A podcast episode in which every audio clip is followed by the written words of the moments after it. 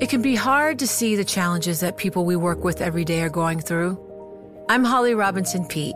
Join us on The Visibility Gap, a new podcast presented by Cigna Healthcare.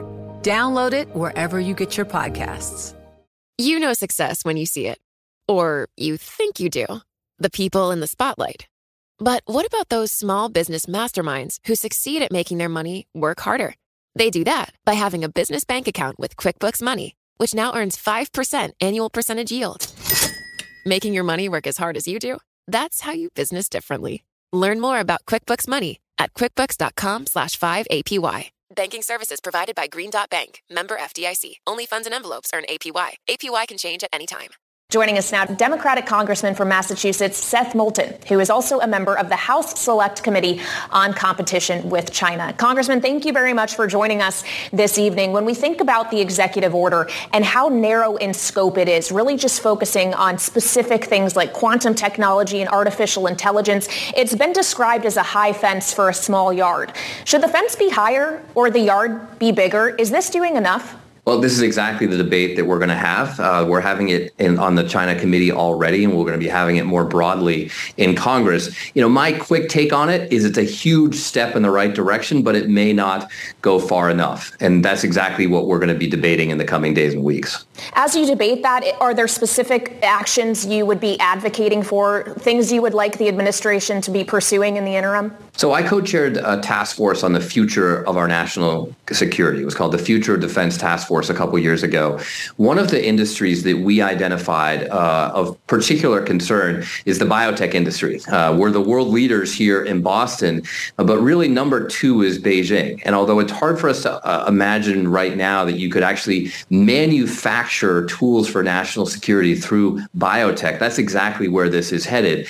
And so we've got to look carefully at whether we should have restrictions on biotech uh, investing as well. That's just an example of how we might have to make this yard uh, a little bit bigger. Now, in terms of the fence being higher, uh, right now, what the executive order says is that direct investments in concerning industries uh, are a problem for with certain companies. But if subsidiaries of those companies make these investments, there's nothing wrong with continuing to invest in you know sort of the, the parent company.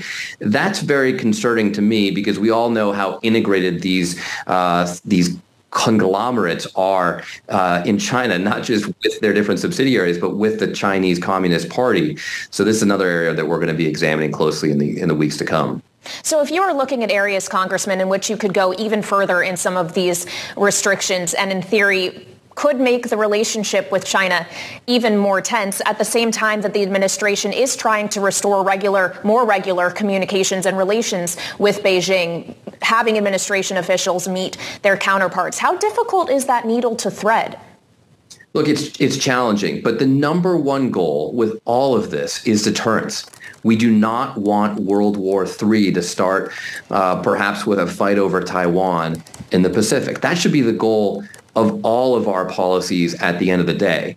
So while we're focused right now on competition with China, how do we compete more effectively with them in certain key technological areas, not only for our safety because of the national security implications, but also because we know that China has a policy of stealing our technology, stealing our intellectual property. So a lot of the discussion is around having more effective competition. But at the end of the day, if that doesn't ultimately deter conflict, then then then then we're shooting ourselves in the foot, right? So all of these policies have to come back to deterrence, and that's a point that I think is often forgotten. We're talking about the economic implications. We're asking, does it go far enough? But really, the fundamental question is, does this make it less likely we go to war or more likely go to go to war?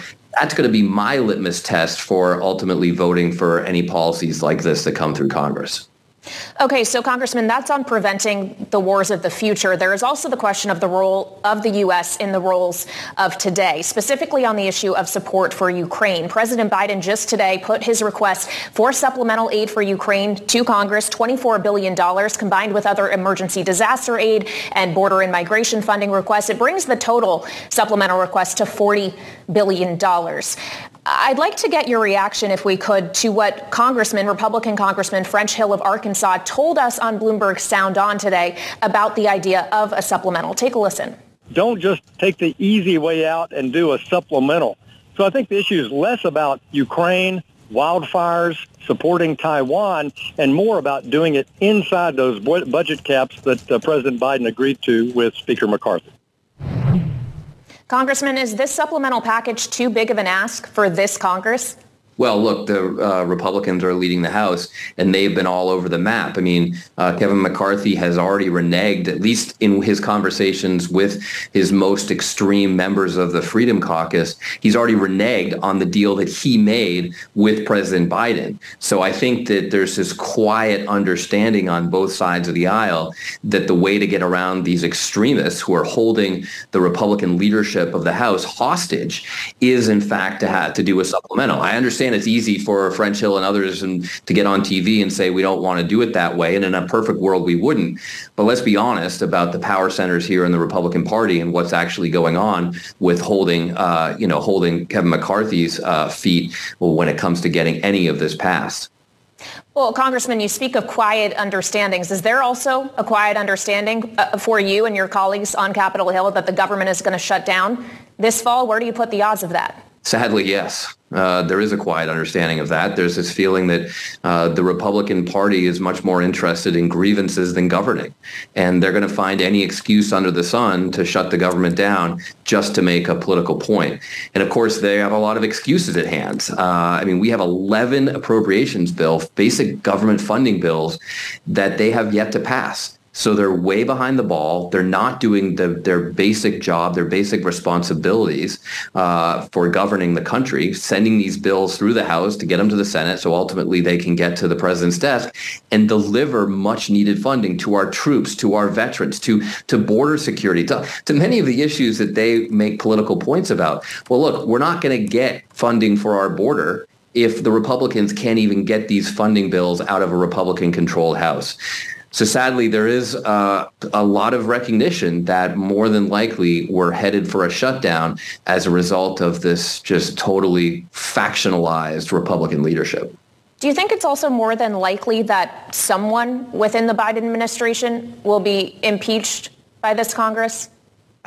Again, I, I, think that Speaker McCarthy knows that that's not responsible, that that's not responsible governing to just make up a political case for impeaching someone.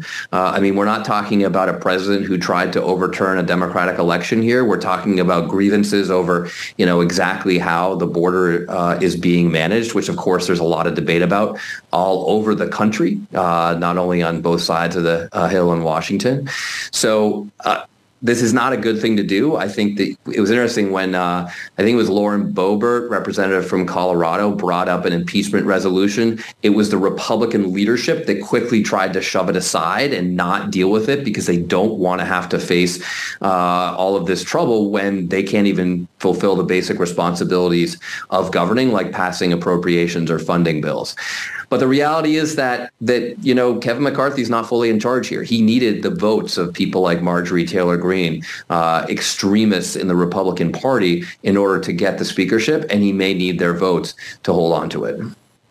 And finally, Congressman, if I could also just ask you on the news of today in regard to the economy, the cooling and inflation data we have seen, it, it, does not seem that the president's approval rating is changing, even as the economic trajectory would be theoretically improving in regard to how it reflects on the administration. How should the Democratic Party, how should President Biden go about bridging that divide between what people are feeling, what perceptions are, and what the data is saying? Well, we need to do a much better job of, of really just connecting the dots here and explaining to the American people um, that, you know, there, there, are a lot of political talking points out there. But the fact of the matter is that our economy is doing really well, uh, recovering from inflation. Uh, it's because of the economic stimulus overseen by the Biden administration that we came out of the pandemic stronger than almost any country on earth. It's because of their great leadership on national security issues like Ukraine and China uh, that we have a plan, an aggressive plan to actually prevent war with these countries. There's nothing that would be more devastating to our economy uh, than a war.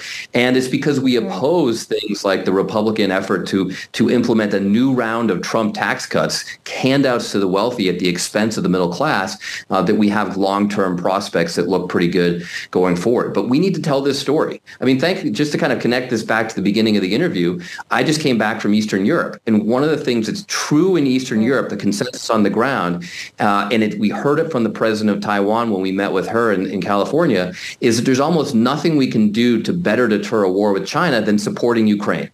That that's actually they're actually really committed com- mm. connected even though they're very different parts of the globe. We got to tell that story and explain it to the american people frankly better than we've been doing today.